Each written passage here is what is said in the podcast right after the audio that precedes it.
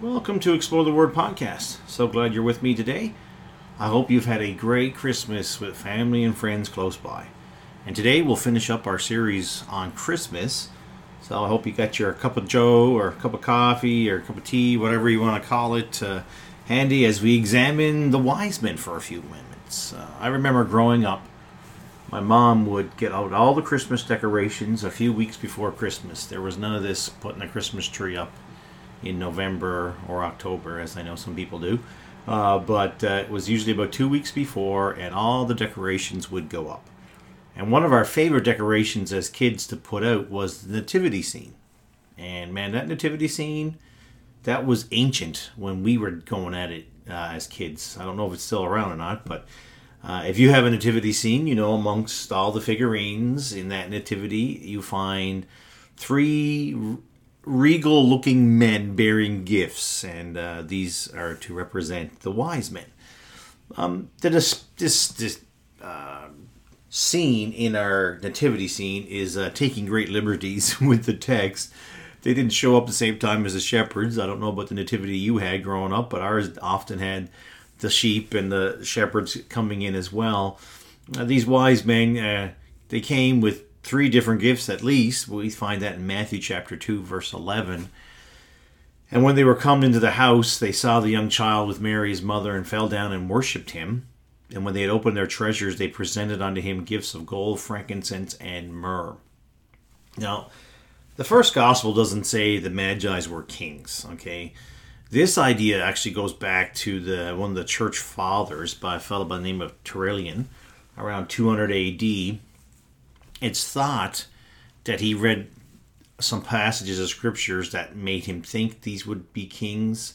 One was Psalm 68 31, and then I'll read for you Isaiah 49 7. I think this is the the verse that would kind of make the crutch for him to say that. Thus saith the Lord, the, the Redeemer of Israel, and his Holy One, to whom to him whom man despiseth, to him whom the nations abhorreth, to a servant of rulers. Kings shall arise, princes also shall worship, because of the Lord that is faithful and the Holy One of Israel, and he shall choose thee. So, these wise men, we have no idea if they were actually kings. Um, identification is pretty much impossible. Uh, but we know they came from the east. Um, biblical scholars, I've mentioned this through the Christmas season in our own church services, um, you know, Persia, Babylon, or Arabia, possible origins.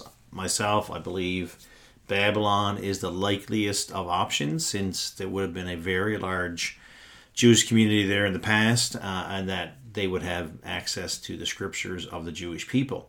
So they came to the king in Jerusalem to look. Now, the Greek term for magi refers to those uh, astrology, medicine, philosophy, interpretation of dreams. Astrology would be a huge part of that. And when that star showed up, it definitely grabbed their attention. This was a new thing, so they were pretty excited to find out what's happening. Uh, apparently, the star at first directs them to Palestine, to the you know general area of Israel today, and they go to Jerusalem to find the king because that's the capital city. That I mean, that makes total logical sense that that would be the first place that they would search for a newborn king. Herod calls the wise men to his courts. This these three wise men would have quite an entourage. It wouldn't have been just like three guys slipping in with camels. You know, it, they would have had servants. Uh, they would have had armed guards, uh, provisions, uh, maybe many other camels carrying their food and tents. And you know, so it would have been quite the scene as they approached. And uh, he calls, Herod calls these wise men into his court. And um, he finds out, you know, from the passage that we've uh, in Matthew chapter 2, well, why, why they're here. And they tell him they're here to worship. Uh, and we know that they desire to worship the Christ child.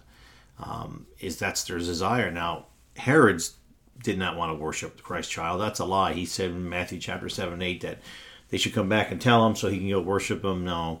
Uh, but the Magi's were ignorant of Herod's behavior, of the maniac that he was, and uh, they go forth and search of the child. And the star continues to go. And after seeing Herod, the, the star leads them right to where the child is living in Matthew chapter 2 and verse 9. And when they had heard the king, they departed, and lo, the star which they saw in the east, went before them till it came and stood over where the young child was. This prompts exceeding great joy. When they saw the star, they rejoiced with exceeding great joy. You know, seeing the star was the you know the beginning of their their mission, right? That the star showing up was like we need to go find. They had traveled far, endured much to worship.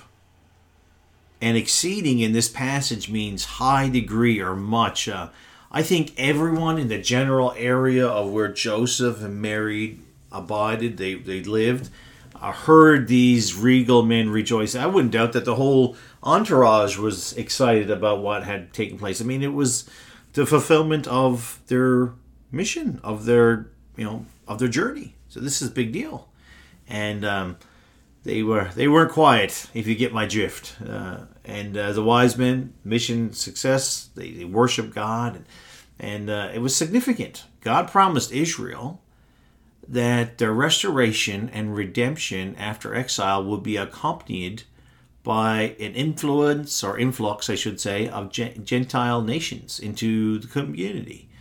Uh, that's found in Isaiah chapter 11, verse 10. And in that day shall there shall be a root of Jesse, which shall stand for insing, insing to of the people, and it shall and it, to it shall the Gentiles seek. I had a hard time getting that one out. And his rest shall be glorious. And an ensign means a, a, a flag or a banner. The wise men are the first Gentiles to seek Jesus. And I never really thought about that till I worked on this one this week. These were the very first Gentiles that came and worshiped Christ. And they serve to demonstrate that God fulfills all his promises. I'm so glad to know that the Lord continues to call all men and women, boys and girls, to Him. He loves mankind, and He gave the greatest of gifts on Christmas Day. So, thank you for listening to Explore the Word today. It's hard to believe. Uh, we only have a few more days till 2022 has finished and we begin 2023. And uh, I just want to let you know that I'm going to be taking uh, probably three weeks off from podcasts uh, just to get uh, take a breather and to uh, put some things together. We'll be back on January 20th. And uh, so keep that, you write that down on your calendar or whatever. I'll be making announcements about it at church and things and online to let you know. So I hope you have a wonderful end to 2022 and uh, each day of this year, and I hope each day of the next, you'll continue to explore the Word. Take care and God bless.